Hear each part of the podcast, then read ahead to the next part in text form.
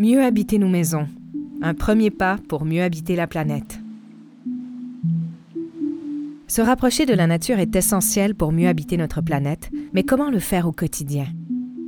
Espace pour la vie propose les rencontres humain-nature, des moments d'échange et de réflexion pour favoriser l'émergence d'idées nouvelles. Dans cet épisode, nous parlerons de l'impact de notre consommation sur la nature. Comment revoir nos façons de faire pour mieux respecter notre milieu de vie et par conséquent la planète tout entière?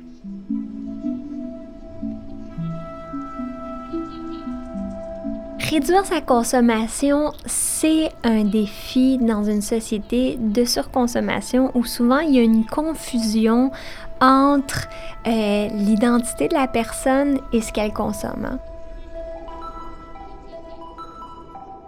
Laure Varidel, éco-sociologue, professeure associée à l'UCAM et euh, conseillère en environnement et justice sociale chez Trudel Johnston L'Espérance. On est à un moment de l'histoire où on parle beaucoup de la question de l'empreinte carbone, hein, les émissions de gaz à effet de serre plus spécifiquement. En fait, l'idée, c'est que le questionnement de l'empreinte écologique, de manière plus générale, devienne un réflexe à se poser chaque fois qu'on a à prendre une décision. Des grandes décisions, par exemple, où on va vivre, euh, où on va travailler, où on va aller à l'école et tout ça, puis des petites décisions de tous les jours, comme où est-ce que je vais euh, acheter mes aliments, d'où ils vont venir comme les gens ont le réflexe de se demander combien ça va coûter, d'un point de vue économique, il faudrait se demander, ben, ce geste-là, combien ça va coûter sur le plan environnemental et même social, parce que les deux vont ensemble.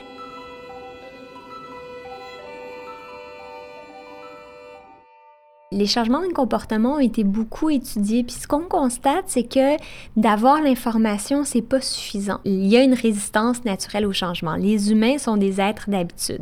Donc, ce qui va le provoquer, c'est soit qu'on va pouvoir aller vers quelque chose de beaucoup plus positif ou qu'il y a quelque chose de négatif qui arrive. C'est des défis, donc ça implique un certain travail sur soi si on pense à, l'identité, de réaliser que on est plus que ce qu'on consomme, puis que euh, on peut trouver d'autres types de plaisir dans un autre type de relation avec euh, la manière dont on vit.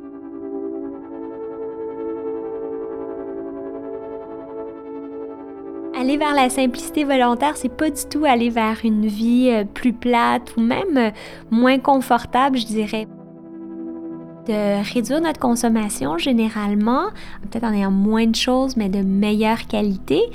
On améliore notre qualité de vie aussi, puis on réduit notre dépendance au matériel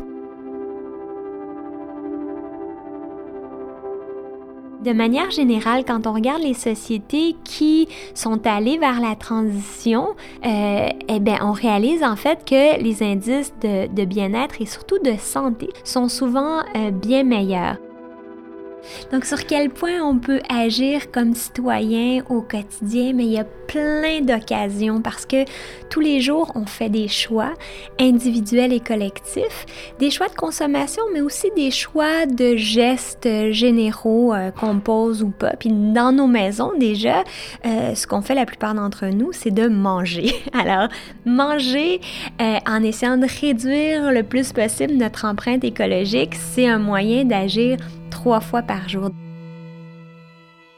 Donc, comment est-ce qu'on peut choisir des aliments les plus bio, locaux, euh, équitables et les moins emballés possibles? On peut faire nos lunchs avec des contenants réutilisables. En partant de la maison, on peut apporter notre tasse ou notre bouteille. Puis après ça, on peut ajouter à ça aussi, ce qui, ce qui devrait être un incontournable, mais qui n'est pas toujours, l'impact social. Si on achète euh, d'une multinationale qui euh, exploite les gens, ben, on encourage ce système-là si on achète d'une euh, petite entreprise locale qui est dans l'économie sociale, qui fait de la réinsertion, bien là, on, vient de créer de la richesse sociale euh, autrement aussi.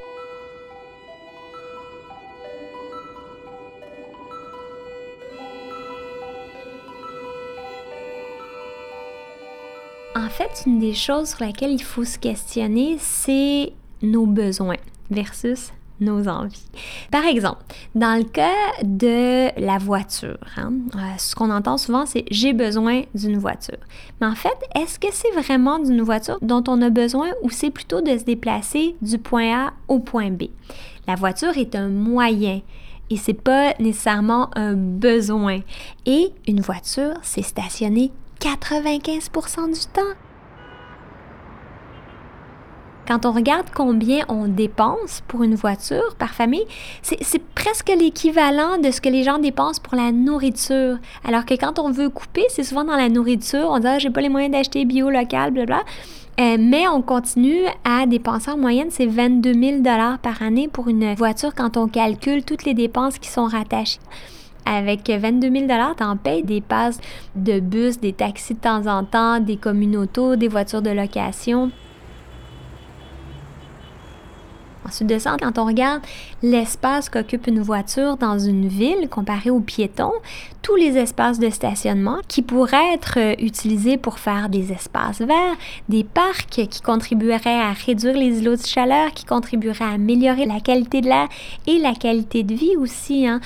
il faut créer des contextes sociaux qui vont faire en sorte qu'on va avoir le goût de changer.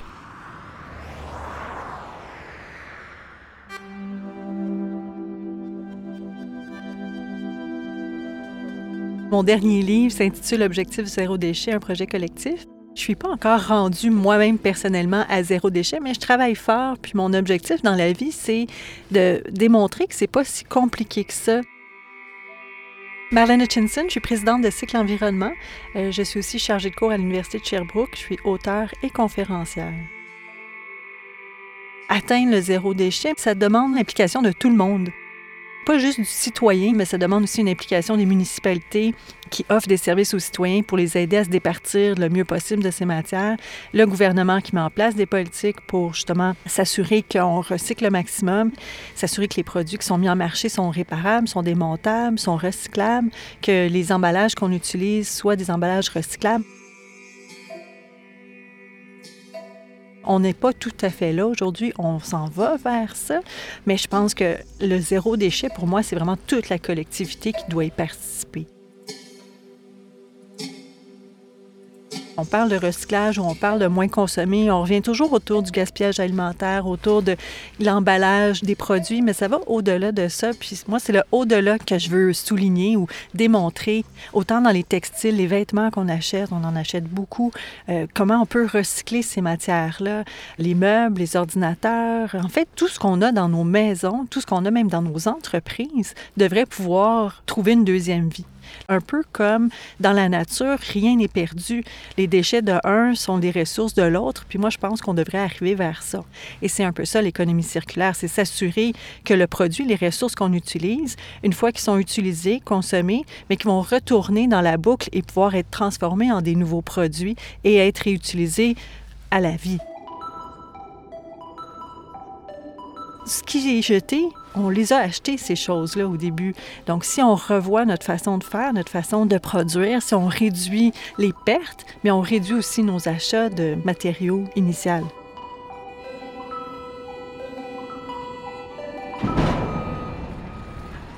Les matières résidentielles, c'est 30% de toutes les matières résiduelles qui sont produites.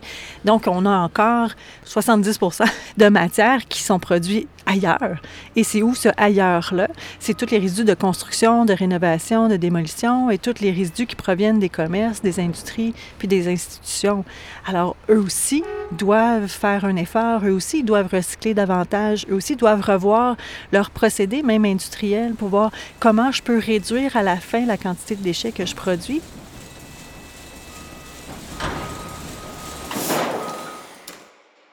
on en est où? On est mieux qu'on était? Grosso modo, on récupère euh, à peu près entre 50 55% des matières, surtout au niveau secteur résidentiel. Il y a un problème avec le plastique. Les gens ne savent pas quoi mettre, quel type de plastique on peut mettre. Alors, il y a encore un grand besoin d'éducation, de sensibilisation et d'information. Et auprès du citoyen, mais le citoyen, c'est lui aussi qui va travailler dans les industries puis les commerces. Donc, si on fait l'éducation à un endroit, ça va aller se refléter dans toute la boucle aussi. Je crois que la solution serait de diminuer nos emballages, mais pour ce faire, il faudrait revoir notre façon de consommer. Notre mondialisation fait en sorte qu'on importe beaucoup de produits qui sont fabriqués ailleurs dans le monde. Alors nécessairement, ces produits-là doivent être emballés et bien emballés pour se rendre jusque dans nos commerces. Si on veut réduire les emballages, on doit revenir avec l'achat local, l'achat le plus près de nous, l'achat le moins emballé possible. Donc, on voit les épiceries zéro déchet qui commencent à ouvrir. Je crois que c'est une solution intéressante pour certains types d'aliments, comme euh, les aliments euh, qui sont non périssables ou euh, comme le riz, les, les farines, des trucs comme ça qu'on peut acheter en gros, on peut acheter en quantité qu'on veut. Alors là encore, en tant que consommateur, c'est à nous de choisir qu'est-ce qu'on veut comment on peut changer notre façon de consommer pour réduire nos emballages. Donc, faire plus de produits maison, par exemple, à la place d'acheter des muffins tout faits, bien, faire des recettes de muffins euh, à la place de hum, acheter les, fruits et légumes déjà coupés, bien, des acheter complets puis les couper à la maison. Quand on se met à calculer les aliments déjà préparés versus des aliments que nous, on fait nous-mêmes, il y a vraiment une grande différence de prix. C'est certain que si on transforme les produits ici, notre économie va se sentir mieux. Il y a beaucoup plus d'emplois reliés au recyclage que d'emplois reliés à l'enfouissement aussi. Donc, je pense que tout le monde est gagnant en développant ces nouvelles méthodologies-là.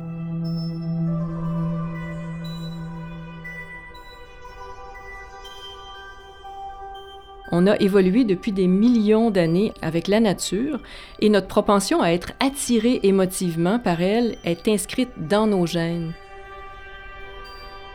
Je suis Anne Charpentier, je suis la directrice euh, de l'insectarium à Espace pour la vie.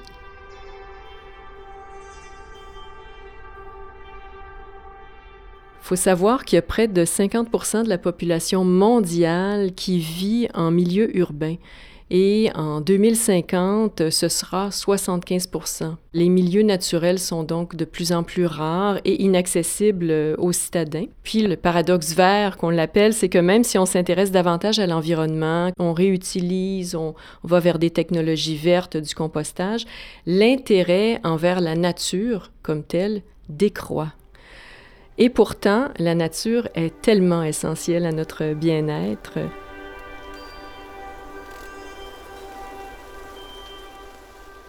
La biophilie, c'est le nom d'une hypothèse en fait qui a été mise de l'avant par euh, Edward Osborne Wilson pour exprimer euh, la tendance innée des humains à être en relation avec la vie et avec le vivant.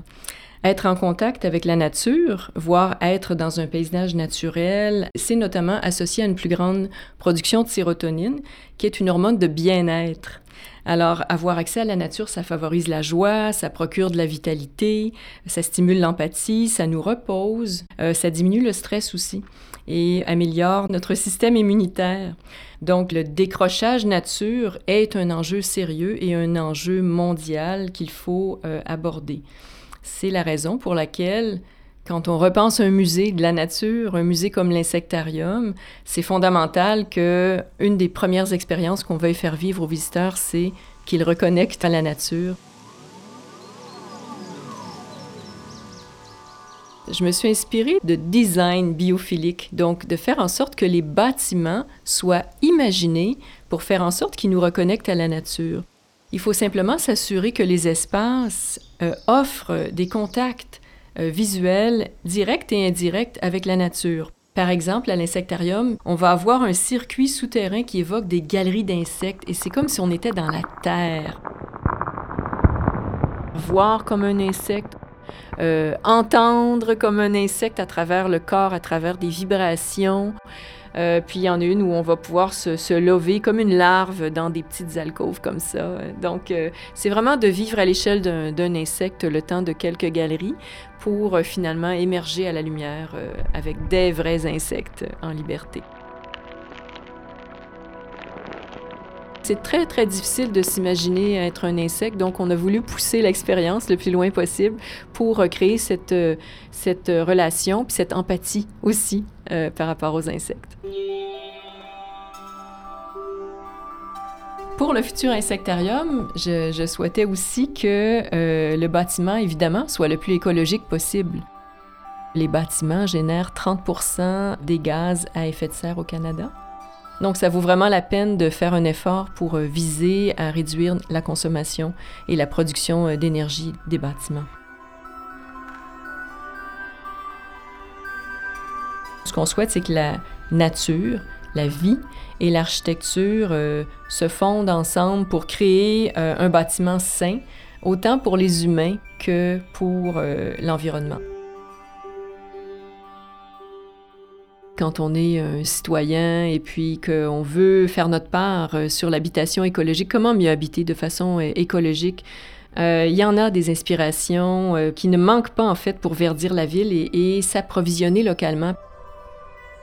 On peut s'impliquer dans les jardins communautaires, euh, on peut euh, s'inscrire à un programme comme Mon Jardin Espace pour la vie pour se faire une petite parcelle de, biodiversité euh, pour les oiseaux, les monarques.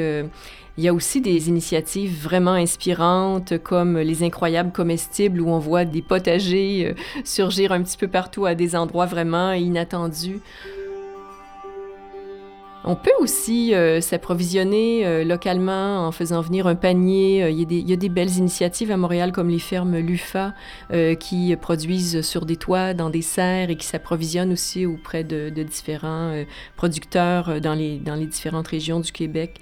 des collectifs pourraient vous aider à aménager votre toit en potager ou votre devanture comme le collectif en aménagement paysager et d'agriculture urbaine Crapaud je vois des belles choses euh, poindre, comme des collectifs d'achat, par exemple, pour euh, acheter en vrac, euh, bio, etc., comme nourrir. Alors pour la réno écolo, si on veut, il y a des organismes comme Éco-Habitation, qui est un organisme indépendant qui est intéressant parce qu'ils offrent des cours, des visites, beaucoup de documentation, des conseils de rénovation, des annuaires de produits. Donc ça, ce sont des belles sources d'inspiration où on peut aussi même aller visiter des maisons écologiques. Puis bien sûr, si on veut s'aventurer dans l'aventure lead soi-même et construire une maison euh, qui respecte les normes, eh bien, il y a le Conseil du bâtiment durable du Canada qui offre vraiment tous les conseils et toutes les ressources pour bien faire les choses. Le verdissement, c'est la clé pour euh, diminuer les îlots de chaleur en, été. Donc, le plus on va verdir les rues de Montréal, les toits de Montréal, ou euh, d'avoir des toits blancs qu'on appelle aussi, qui reflètent euh, la lumière, le mieux on va se porter et on va aider à contrer évidemment les températures extrêmes comme on a connu les canicules de l'été passé, par exemple.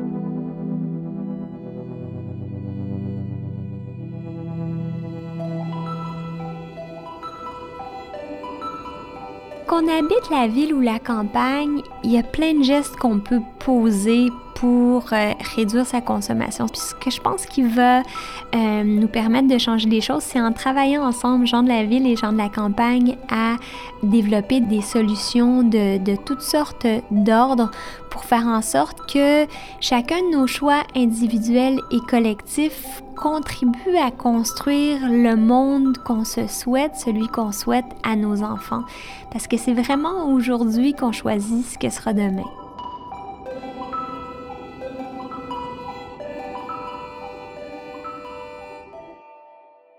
Vous avez aimé cet échange?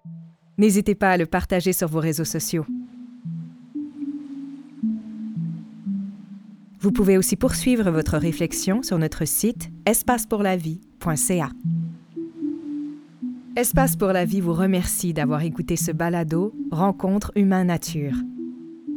Conception sonore, Magnéto. Une production d'Espace pour la vie.